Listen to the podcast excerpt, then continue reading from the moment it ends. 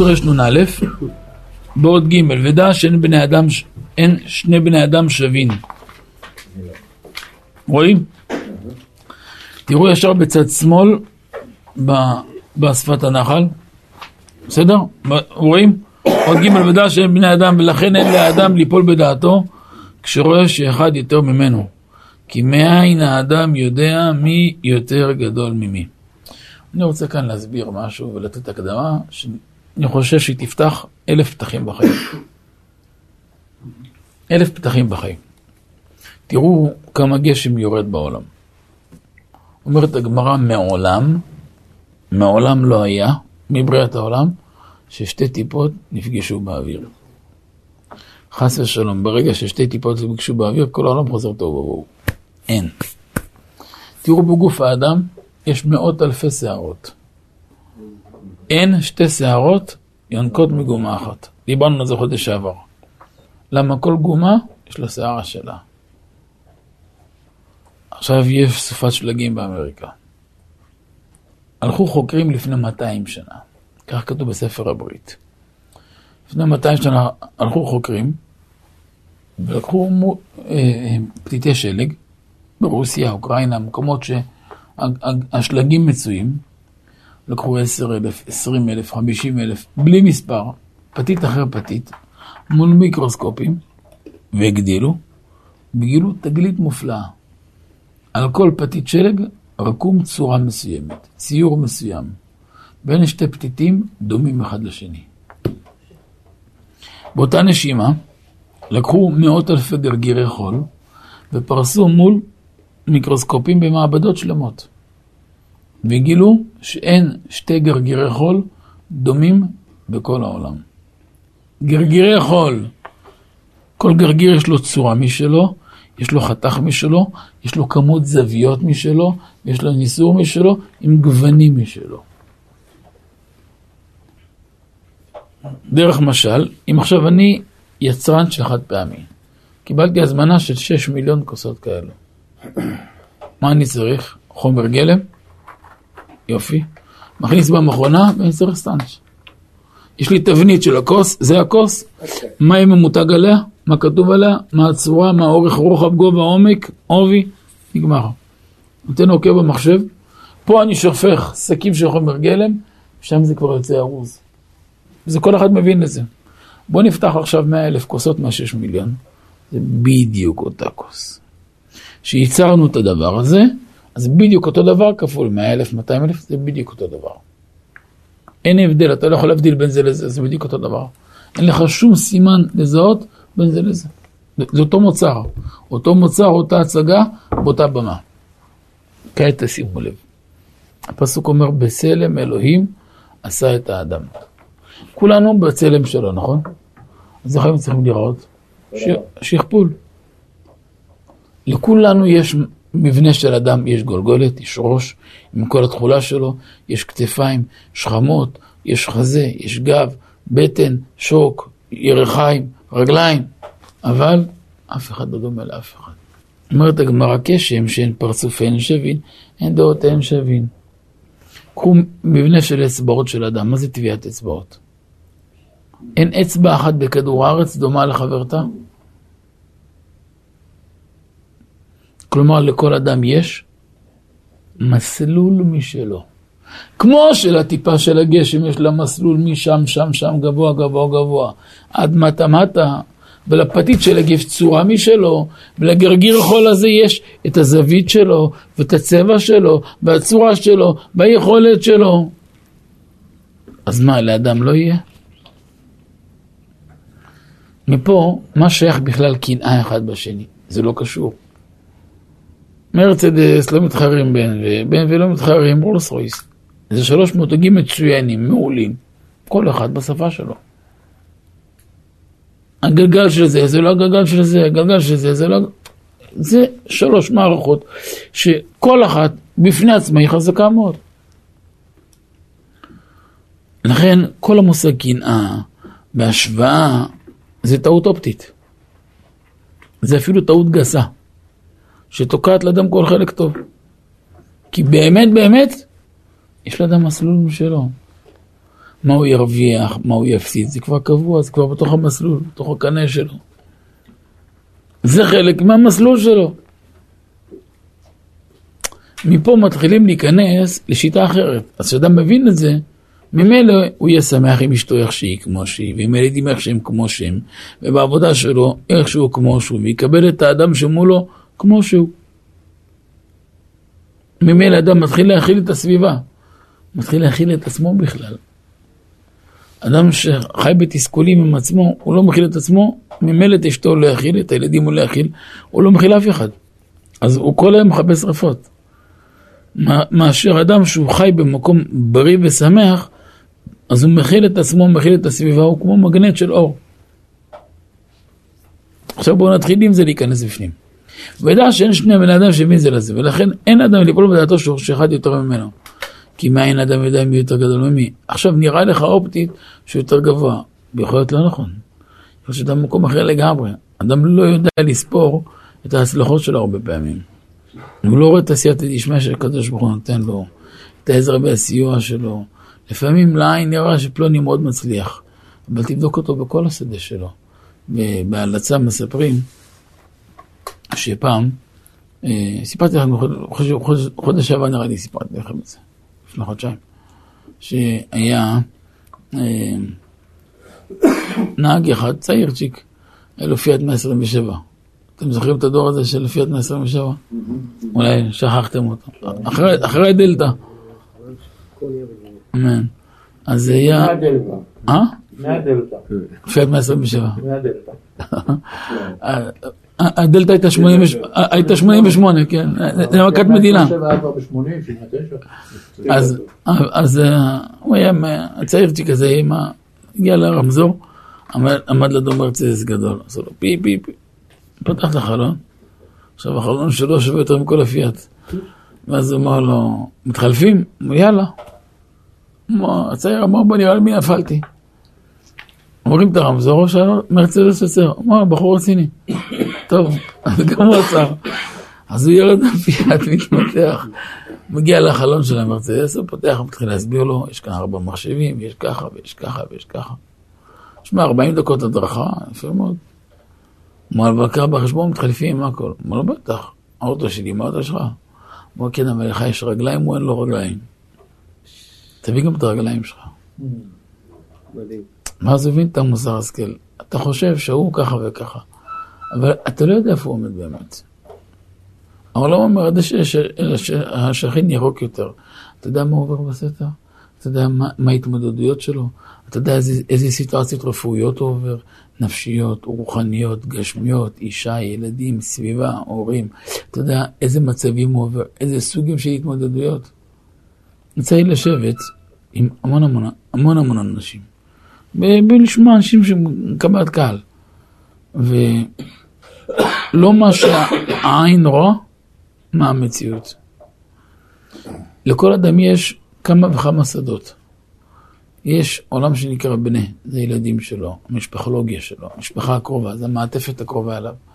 יש חי, זה החיים שלו, בריאות, אה, יציבות, ויש מזונה, זה הפרנסה שלו, זה הכלכלה שלו. לא מחייב אם אדם מסנוור במשהו אחד, בשלושת האפיקים מסנוור. אתה לא יודע מה התשלום שאדם משלם על דבר. לכן אף פעם אסור להשוות. כשאדם נכנס למגרש של השוואות, הוא נכנס לנזק היום. למה? איך שאתה מתחיל להשוות בינך למישהו, קרה בחשבון, קודם כל אתה עוצר את הגדילה שלך. נעצר. להבדיל שאישה באה לרופא בבדיקת הריון, ומתאריך פלוני נעצרה הגדילה, חלילה. זה סיפטום ראשון להפלה. סימן שאין דופק. משהו לא תקין חלילה. ברגע שאדם מתחיל לעשות השוואות בינו למישהו אחר, הוא כבר נכנס לגלגל חס ושלום של הפלה. שהוא קודם כל עוצר את עצמו, הוא תוקע את עצמו, וזה נורא נורא מסוכן. מצד שני, אם אדם מתחיל לשמוח בעצמו ולקבל את עצמו איכשהו. אה, יש לו חסרונות? בסדר, יכול להיות. נורמלי, זה לגיטימי שיש חסרונות, זה בסדר, זה חלק מהחיים שיש חסרונות. אז כאן תשימו לב שזה מפתח של החשיבה. המקום הזה מביא את האדם, לפני שניכנס פנימה, להיות שמח במקום שלו. מצד שני להתחיל להשקיע במגרש הפרטי שלו. במגרש הפרטי זה בנפש שלו, ברוח שלו, בנשמה שלו, ואז באישה, בילדים, ואגב, גם קצת בפרנסה שלו. הפרנסה נכנסת למקום המדויק שלה, מספר שלוש, לא מספר אחד. תשימו לב, כל שהפרנסה אצלם מספר אחד, אז אולי הם יום אחד הם יתעשרו מאוד, אבל מהר מאוד מאבדים אישה, מאבדים ילדים, מאבדים את כל העתיד וההוואי הרוחני שלהם. יצא לי לשבת עם אנשים מאוד מאוד גדולים. אבל כשאתה מגיע לנושא של ילדים, אין שום קשר לילדים. השבוע דיבר איתי מישהו מאמריקה, בחורה מאוד מאוד גדול, אדם בן 79, זה לא אדם צעיר. אבל הוא בכה. אשתו עזבה אותו, כל הילדים עזבו אותו, לבד בעולם. מה ייתן שיש לאדם כל מה שיש לו? אבל הוא לבד. הוא בן 79 בבית חולים, ואני צריך מכאן לדאוג שמישהו יביא לו אוכל, אוכל יהודי כשר, שיהיה לו שמה. אדם שיכול לירוק ביריקה דברים שאנשים לא יודעים לעשות אחרי 40 שנה של עבודה. אז מה זה נתן? אני שואל שאלה, מה זה נתן? יש סדרי עדיפויות ודברים שאסור למעול בהם, אסור לפספס אותם. לכן חשוב להיכנס לפרופורציה. חלק של הבית אסור לפגוע בו, חלק של החינוך אסור לפגוע בו. ומצד שני גם להיות שמח, באמת שמח, בנקודה הפנימית, בחלק שנתן לנו השם. כשאתן אמר איזו עשיר שמח בחלקו, זה באמת איזו עשיר. יש חודש שהכנסה יותר, יותר גדולה, יש פחות, ויש ברכה של השם. זאת ועוד. פעם בא לאבא מישהו, והתנה קושי שהיה לו בדיוק בעסק, וככה וככה וככה. אבא שמע אותו איזה עשר דקות, ונוכחתי. ואז אבא הסתכל עליו לתוך העיניים, בוא אני אשאל אותך שאלה. אדם אחד, לא אמר לו אותו, אמר לו אדם אחד. היו לו הרבה עניינים והרבה בעיות. והרבה קטרוגים עליו למעלה. היה קבוצה אחת של מלאכי חבלה אמרו, צריך למרוח אותו מתחת טריילר על הכביש. שזק"א לא יצליחו לגרד אותו. והשני אמרו, לא, מה אתה מדבר, יש לו ככה וככה, איך אפשר? ותעביר אותו כימותרפיה שלוש שנים. אבל פה אין בית, פה אין בית. פה זה הרס, פה הרס. אתה יודע מה? תכניס את העסק לקשיים. עכשיו יכול לקבל את הקשיים. אמר איוב, ככה אבא הסתכל אותו אדם, אמר לו, אמר איוב, מה יתעניין אדם חי גבר על חטאו? אומרת הגמרא, מה יש לי לתת לו אחרי שנתתי לו חיים? יש דופק, הלב עובד, בונוס, גם העיניים רואות, אתה שומע, מגיב, השתבח שמו, מה אתה רוצה? בסדר, יום פחות, יום יותר, אבל אתה חי. תראו, מ-7 לאוקטובר להיום, רק השנה, תראו כמה אנשים היו איתנו והם לא איתנו. וכמה אנשים שהיו בשיא התופת, בלוע של התופת, והשתבח שמו והם איתנו. כל יום אני, אני מקבל חיילים ואנשים אחרי 30, 50, 70, 90, 100 יום בתוך. כל יום, כל יום באים אליי כאלה, כל יום, כל יום אני רואה כאלה. אתמול בא אליי מישהו אמר לי הרב, 120 יום הייתי בפנים, עכשיו יצאתי. היום יצאתי, אמרתי דבר ראשון, לפעמים הולך הביתה, אני בא אליך.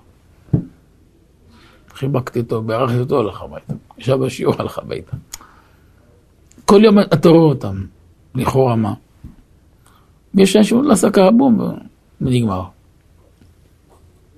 אדם חי, מה יש להוסיף לו? איפה היצר הרע תוקע אותנו? מכניס אותנו למגרש של השוואות. תראו, תראו, תראו. ברגע שאתה מתחיל להשוות, קודם כל תזכור, אתה נעצרת, לא הוא. אתה נעצר. ב... יש לנו סדרה של זוגיות. בסדרה של זוגיות, בשיעור הראשון, השני, בחצי שנה. אמרתי להם, בני במניין של הבית איזשהו מהלך, לא אכנס כי זה קצת ארוך וכבד. ואז אז הבאתי להם גמרא, רבי אלעזר, כשאדם מזכיר את חברו, קודם כל תזכיר אותו לברכה.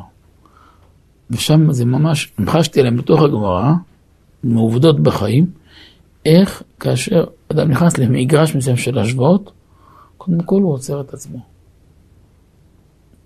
והוא מזיק לעצמו. אגב, זה ההתחלה הכי קשה של העין הרע. שבסוף נשרף הכל, זה מתחיל בהשוואות עצמיות. מה הוא לבריאות? יש בורא לעולם, יש מנהיג. מה זה הכל טוב? זאת ועוד.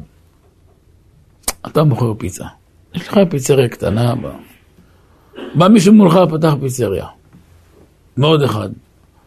אתה יכול לומר, לקח את כל הפרנסה, אכל את העיר. אתה יכול לומר, איזה יופי, זה יהיה המרכז של כל הפיצות, כל הסוחרים יבואו לכאן. איך נוצר רחוב הנעליים בתל אביב? במקום להסתכל בצרותה, נסתכל איזה יופי. במקום קבלן אחד כאן, יש כאן היצע 50 קבלנים. הפכת את המקום לאזור. הכפלת כוח פי פי אלף. זה נהנה וזה נהנה. מה ההבדל? ההבדל פשוט, לא נכנסת לצמצומים. כשאדם בתוכו לא מצומצם, גם המערכת הכללית איתו לא מצומצמת. כשאדם בתוכו מצומצם, כל העולם מסביב יהיה מצומצם. וזה לא קשור לכמות של כסף. אני ראיתי את זה בחוש ממש. אנשים שיש להם מספרים יותר מבנק ישראל, וראיתי שהם מצומצמים ברמה שאי אפשר לתאר את זה. וזה לא משנה בכלל, כאילו, זה לא קשור בכמות ההכנסה של האדם, זה קשור בתפיסת עולם, בברכה שהשם שולח לו ביד. ואם יש לאדם תפיסת עולם בריאה ונכונה, ויש לאדם עין טובה בעצמו, ועין טובה בעולם, ולב טוב עם העולם, זה כבר משהו אחר. עכשיו בואו נראה את כל זה בפנים ותראו איך מפה מגיעים לנקודה של הנפש. אגב, כשאדם מגיע למקום הזה, אז גם הזוגיות שלו עולה 200 רמות. הבית עולה 200 רמות. כל החיים מקבלים גוון חדש לגמרי. תסתכלו. ודע שאין שני בני אדם שווים זה לזה. לכן, לא שייך השוואות. לא שייך השוואות.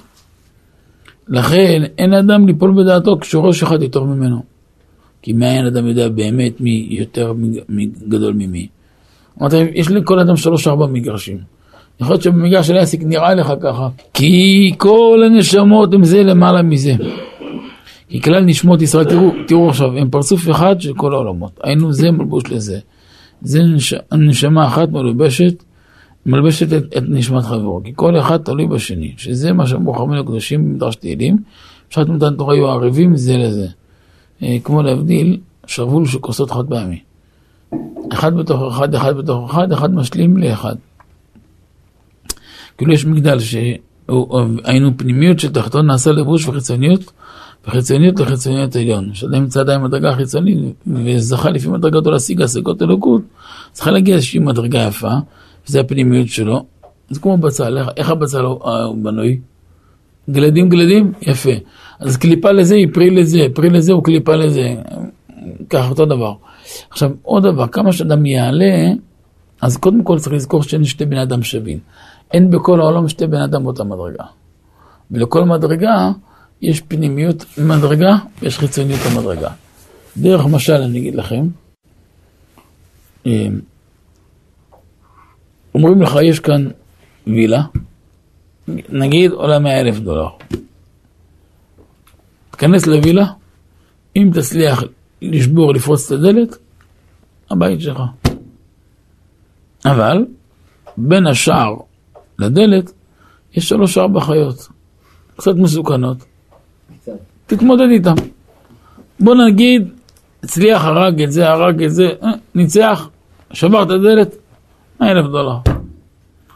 דלת האחורית של הווילה, ייקח אותך לחצר של וילה יותר יקרה, 200 אלף דולר. אבל גם שם יש חיות, אבל קצת יותר מסוכנות. נלחמת, שברת, הרגת, קנית את הבית השני. נכנסת לבית השלישי, 400 אלף דולר. וגם הדירוג של הסכנה עולה. דרך משל. לכל קומה יש את הפנימיות של הקומה שזה המתיקות, הנעימות, השמחה, הברכה שלה, השלווה. יש חיצוניות הקומה, זה יצר הרע של אותה קומה. דרך משל קבלן בונה 100 קומות. כל קומה בונה הכל מחדש, בטון מחדש, ואינסטלציה מחדש, וסניטריה מחדש, והכל מחדש. אבל ככה הוא עובד. ככה עובדים, וזה מובן. אם מקודם עבדנו על פוליש, זה לא סותר שתכף אנחנו נצטרך עוד פעם להיכנס לבטונים, לברזל וללכלוך. אבל ככה הבניין בנוי. כל קומה, כל מחדש. בדיוק ככה קורה עם האדם. מפה תבין ותשכיל שאדם פתאום רואה שיהיה צערה תוקף אותו, באיזה ניסיון. זה לא סימן שהוא נפל, סימן שהוא השלים קומה ועלה לקומה שמעל. לכן אסור ליפול בדעתו. פה צריך להיות חזק מאוד. תיכנסו לתוך הלשון באמצע, רואים? ודע שאין שני בן אדם שווים זה לזה. באמצע, ראיתם בכתב הגדול. כי כל הנשמות הן זה למעלה מזה וזה מלבוש לזה פנימית שתחתון נעשה לבוש לחיצוניות לחיצוניות עליון. נמצא כשאחד רוצה לעלות מדרגתו למדרגה עליונה, אז הולך ונעתק, האדם עומד במדרגה עליונה, והולך ונעתק למדרגה יותר עליונה, כי אי אפשר שיהיו שני אנשים במדרגה אחת. ואינו נעתק מהאדם העליון, הפכתי דף, אלא הפנימיות שלו. החיצוניות נשאר, וגם האדם שבמדרגה התחתונה אינו נעתק ועולה, אלא הפנימיות והפנימיות של התחתון נעשה חיצוניות לחיצוניות עליון. פירוש ככה, איפה שאדם נמצא, הוא נוטע רושם במקום. יש את הרושם של האדם, ויש את האדם בפועל. אחד הדברים שבולטים בזה, שבאים שאלות של לקנות בית, אז זה יותר בולט. הרבה פעמים בבית מאוד בולט הרושם של הדיירים בבית, הדיירים הקודמים שהיו. ולפעמים היה דברים לא רצויים בבית. ולכן במצבים כאלו כדאי לפני שאני נכנס לבית לעשות כמה פעולות, לנקות קצת את הרושם של הבית. לפעמים מספיק רק לסייד אותו ולדקדק במזוזות שיהיו מהודרות מאוד, יוקבו עוד סנטימטר אחד מעל תחילת שליש עליון וישר. אפשר להוסיף חנוכת בית עם עשרת תלמידי חכמים, מנחה, ערבית, קטורת, דברים פשוטים, שזה כבר יכול לעשות, לפעמים צריך קצת יותר לעשות. כמה עניינים קצת יותר לעומק. אבל לפעמים זה גם נקודות שגם רודפות ומפריע אדם. לפעמים גם יש משהו אחר בספרים, זה פחות קשור לכאן, אה, זה כתוב בראשונים. לפעמים אדם משפץ בית. משפץ או סוגר, פותח, מרחיב עוד כמה חדרים, חלונות. לפעמים היה ועם השיפוץ סגרו את החלון. ואז נהיה ברדק. הכל תוסס כל אש באוויר בבית. ואף אחד לא ידע למה. למה אין למזיקים דרך יציאה? זה מסוכן. אם היה חלון הרבה שנים ופתאום סגרו אותו, זה לא טוב. שיעשו חור אפילו קטן כמו מחט, אבל מצד לצד. גם מסתם אחר כך לא נורא, רק שיעשו חור. יום אחד משרד אחד, שיש, אה, הייתה עבודה ממש מצוינת, פתאום עשו שיפוץ, עשו זה, ואז אחד מהחיים שם פנה אליי, מי שחזרו מהשיפוץ, טרור. כלום לא מסתדר, והכל הפוך בבלאגן. אז שאלתי אותו, סגרתם חלון? אמרתי, סגרו הרבה חלונות. אמרתי לו, לא היה לפני כן מצב כזה, אמר לי, כן. אמרתי לו, איפה? הזדמנתי אז אמרתי, נכנסתי. אמרתי לו, אה, זה? כן. תעשה עכשיו ככה מבריג, עושה חור. מה ככה? זה לא יפה, אמרתי לא נורא.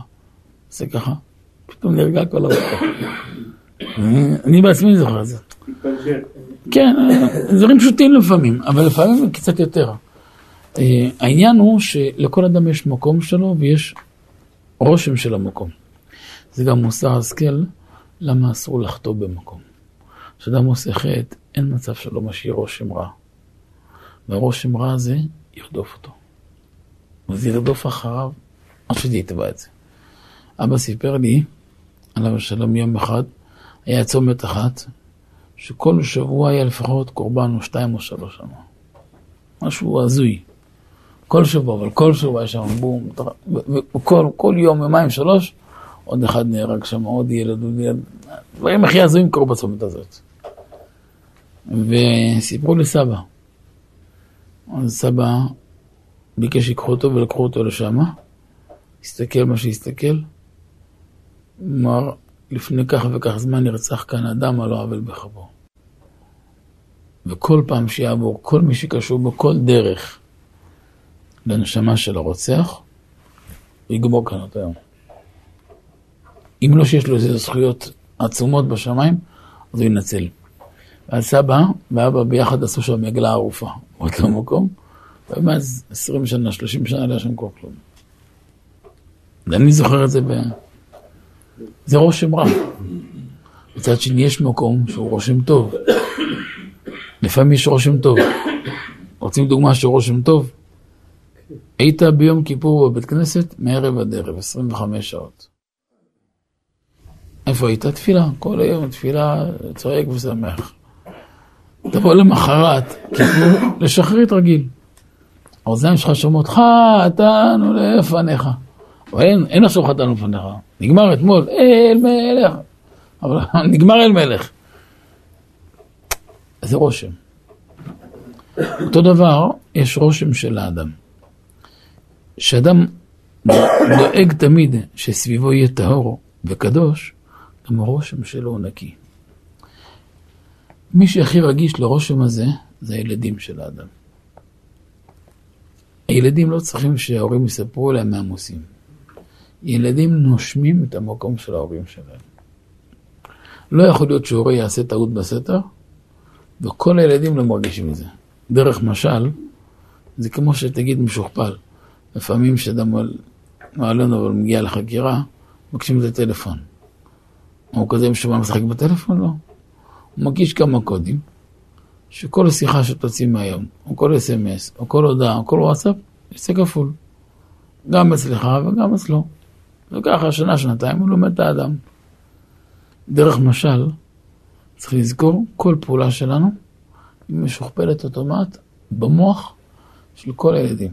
יש לך 12 ילדים, אז 12 ילדים מקבלים שכפול. זה גם לא, לא במאמץ. כשהורה עומד בניסיון, הוא אוטומט מקנה כוחות עליונים לכל הילדים לעמוד בניסיון. כשהורה לא עומד, הוא לא רק לא עמד, הוא גם שמט קרקע לילדים מתחת. וזה נקרא רושם. יש בית שאתה נכנס אליו, אתה נושם כמו בית כנסת. יש בית כנסת, אתה אומר, אין, אין פה קדושה כלל. למה? זה רק דיבורים, ורק פטפוטים, ורק אינטרסים. מה שעושים לשם שמיים, הוא נחקק. וזו נקודה של קביעת רושם. לכן הצדיקים שקלו עשר פעמים איפה הם בונים את היתד שלהם. וכבר שמו דבר, את כל הלב והנשמה שמו שם. כדי שיהיה רושם קדוש. עכשיו, הואיל ואין שתי בני אדם באותה קומה, עכשיו, אם אני עומד כאן, ואני רוצה להתקדם הלאה, מה אני צריך? לדחוף את זה שמעל, לדחוף אותו. זה נקודה של ערעור תשובה. כשיהודי מערער בתשובה מכאן, מה קורה? הרי יש מעליו עוד מאות אלפי קומות, גם מתחתיו. באופן אוטומט הוא גורם לנענע את כל העולמות למעלה. אז יוצא שהוא בערעור תשובה שלו, הוא גרם לדחוף עוד עוד איזה שתי מיליון יהודים למעלה. ולכן אסור לזלזל באף ערעור תשובה.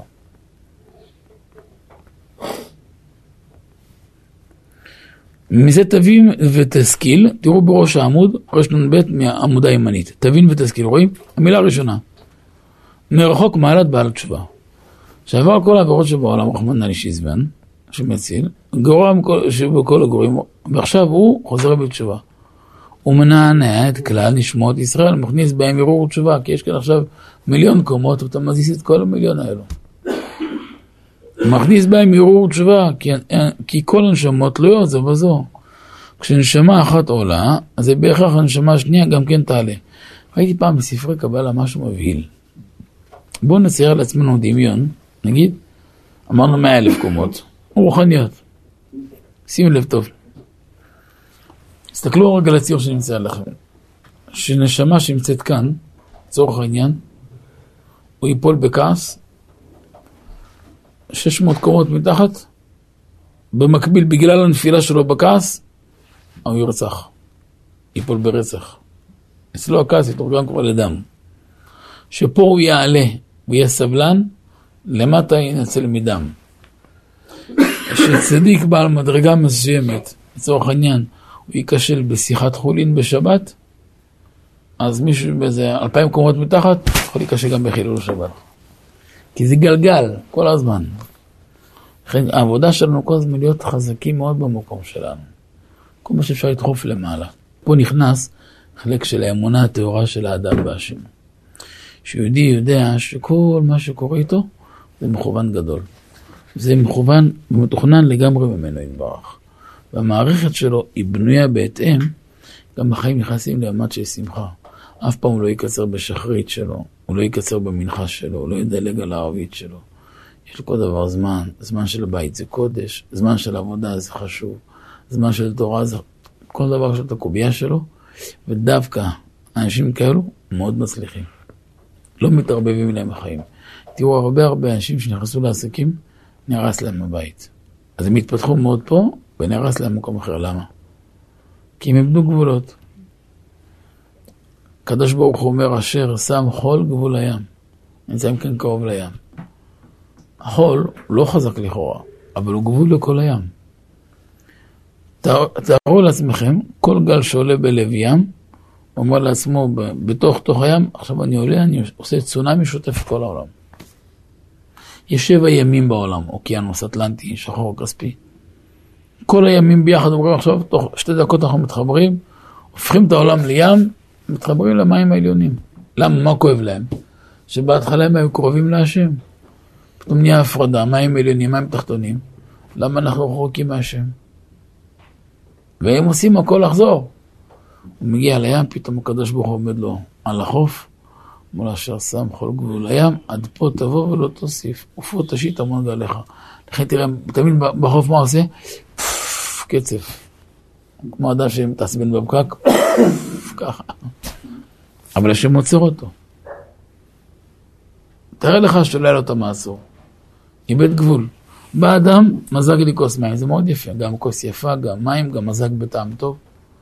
תאר לך יבוא אדם ויגיד, שפע, שפע, ישים צינור שמכבה אש רק עם הפתוח, ככה שבוע. הכל אז לעולם לא תהיה מלאה, כי הלחץ הוא נורא, המשרד ודאי, הגיע מים עד הים. כל העולם ינזק בדרך. זה לא נקרא שפע, זה נקרא פשע, זה אותן אותיות. כשהשפע יוצא מהכלים הוא הופך משפע לפשע. מתי הוא שפע? בתוך הכלי. שים לב, גם שהוא מזג, זה לא גלש החוצה, קצת לפני. זה גם מאוד יפה, גם מאוד מכובד.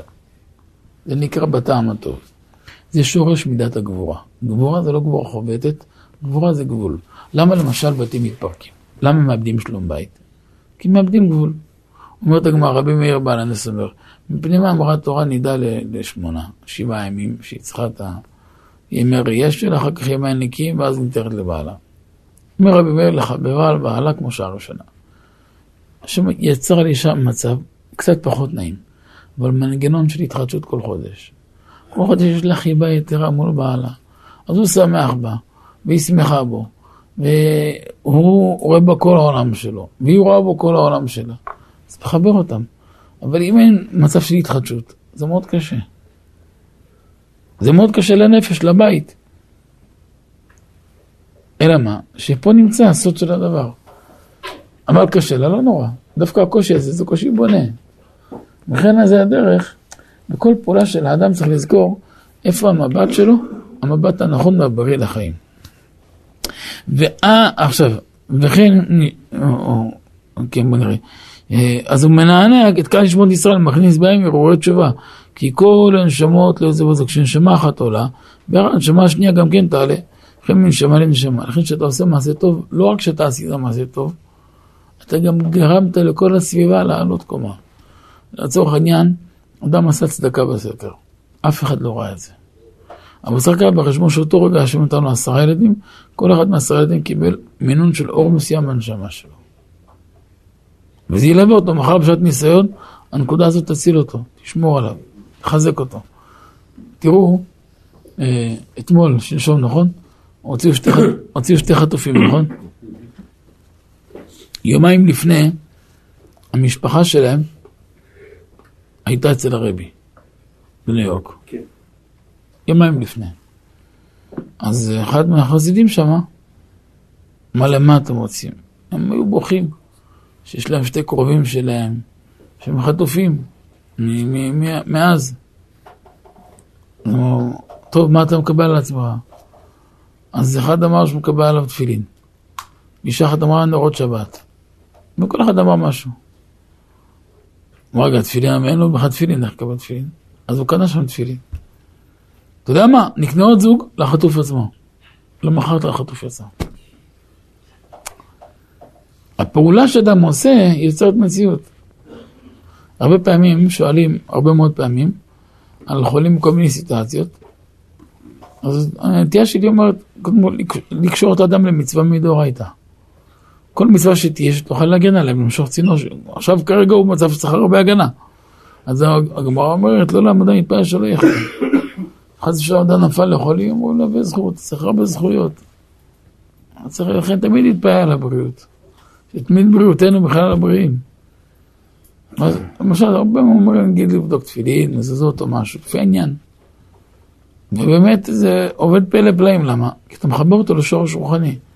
יום אחד התקשר לתלמיד חכם אחד, ביקש ממני מאוד, מגיע לירושלים, להיכנס לבית חולים מסוים לבקר איזה חולה, לברך אותו. אמרתי, טוב, שום הכבוד שלך והשמחה.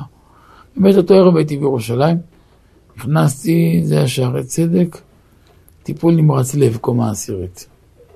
שלא נכיר. נכנסתי שם, ויאמר שבחם אף פעם לא, בשום בית חולים לא עצר אותי אף פעם, גם בשתיים בלילה, בשום מחלקה. גם בטיפול נמרץ נכנסתי כל, כל המחלקות בכל מיני שעות. ראיתי בן אדם שבועיים בעוד מונשם, את האמת התורה אדם לא כאן. גם כשאתה מסתכל עליו, בודק אותו מכל מיני מקומות. אבל אתה עושה חשבון אדם רק בן 50, משפחה, ילדים, נכדים. אמרתי, בוא, בוא נתאמץ. הבן שלו היה שם. אתה רק תעדכן אותי שהוא חוזר לעצמו, רק שאני אוריד לחץ. אז עשיתי לו פדיון נפש וכמה תפילות והלכתי. אני, מה אתה חושב? אמרתי, אני חושב שלושה ימים בעזרת השם.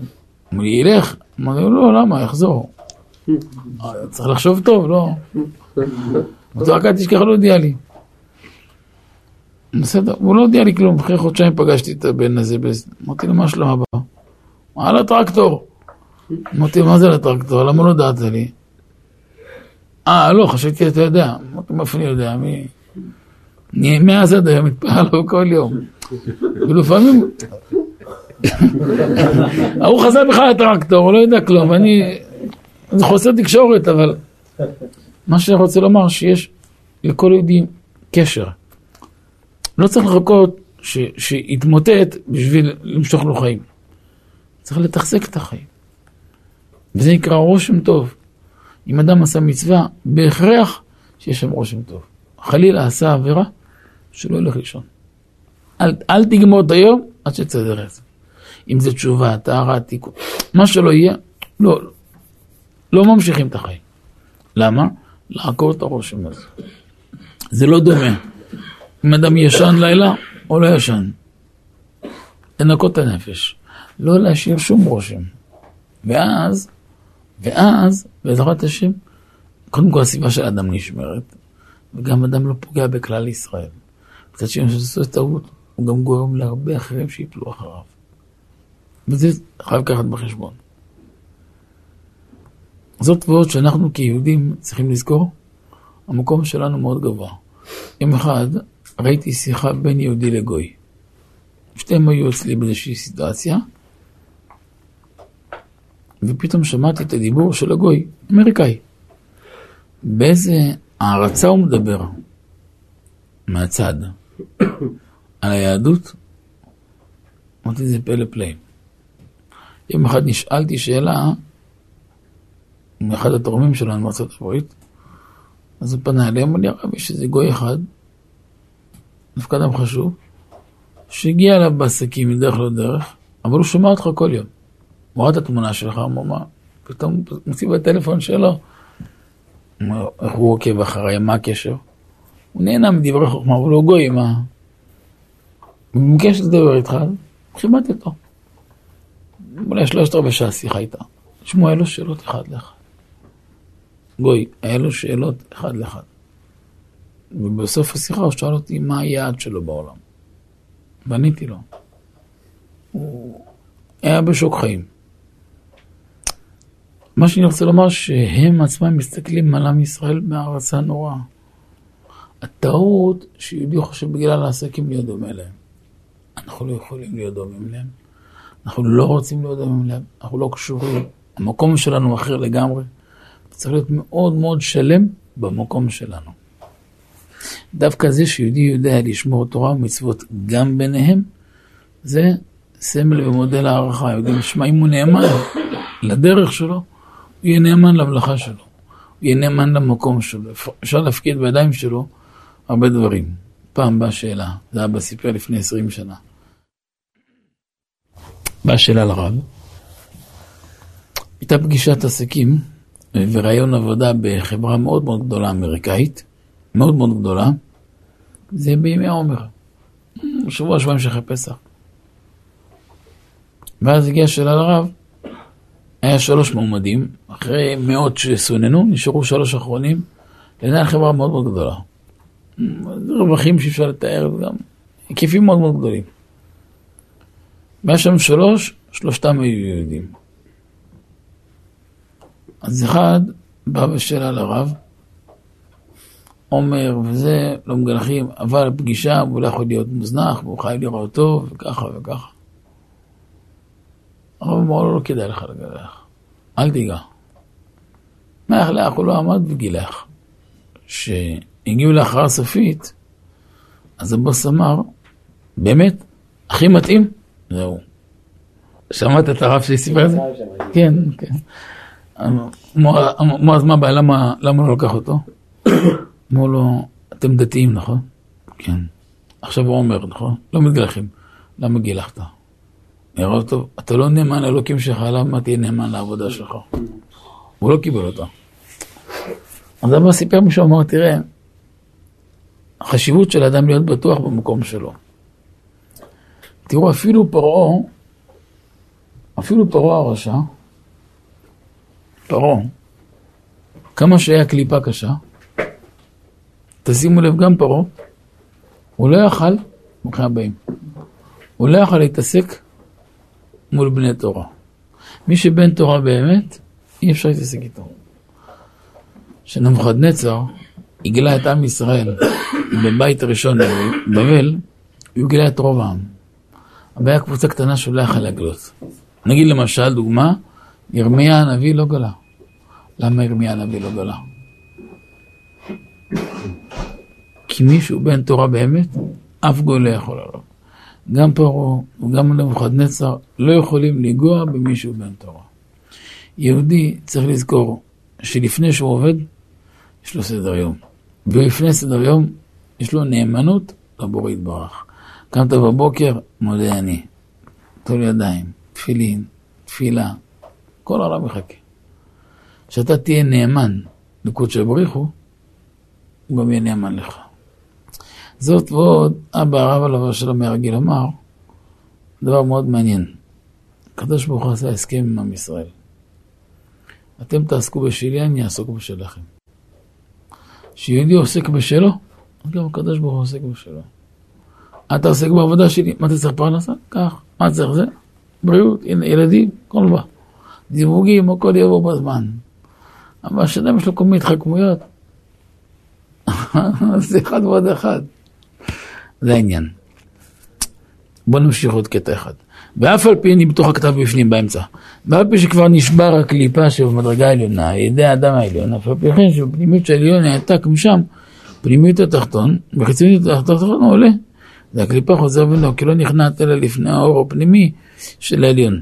זה מה שאמרתי לכם, שלכל קומה יש את, הניסיון, את האור של הקומה, ויש את, ה, יש את החיצוניות של הקומה. חיצוניות הקומה זה יסרים רעים של אותה קומה, ניסיונות של אותה קומה. לכן חייב לעמוד בניסיונות. ועשה לך שרף, אומר השם למשה, ושים אותו על נס, נס לשון ניסיון. ניסיון עניינו דגל. נתת על יראיך נס להתנוסס. כשיהודי עומד בניסיון, עולה מעלתו. כשאדם נופל בניסיון, נכשל, מאבד הכל. תזכרו פה, אסור ליפול. אבל לפני התחתון, אפילו לפי פנימיותו, יש כוח בידה להתעורר כנגדו, בשביל זה צריך לשבר אותה, להכניע אותה מחדש. תסתכלו בעמודה השמאלית, זה שש-שבע שורות לפני השורות הרחבות. היינו באמת, יכול להיות שבחיצוניות האדם לא רואים אצלו שום שינוי בזה שהוא דוחף מעלה את חברו. בפנימיות, אצלו, בפנימיות יש אצלו שינוי גדול מאוד. למה? פתאום יש לו התעוררות בלב, פתאום יותר זיקה לקודש, זיקה לדברים נפלאים, פתאום מתחיל להתחבר לקודש.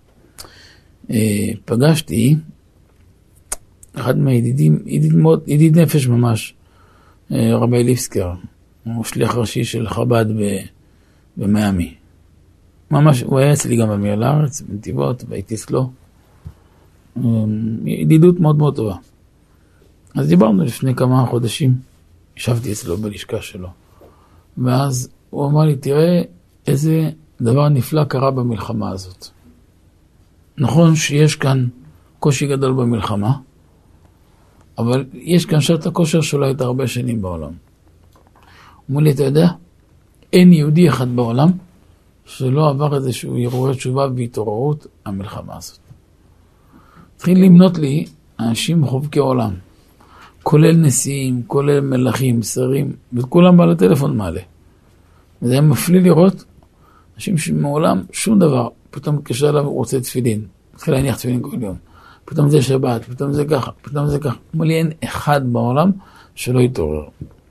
עכשיו יש כאלה שאתה בכלל לא חושב שזה קיים אצלם. פתאום אתה בא לחיים הפנימיים שלי, אתה מגלה עולם חדש.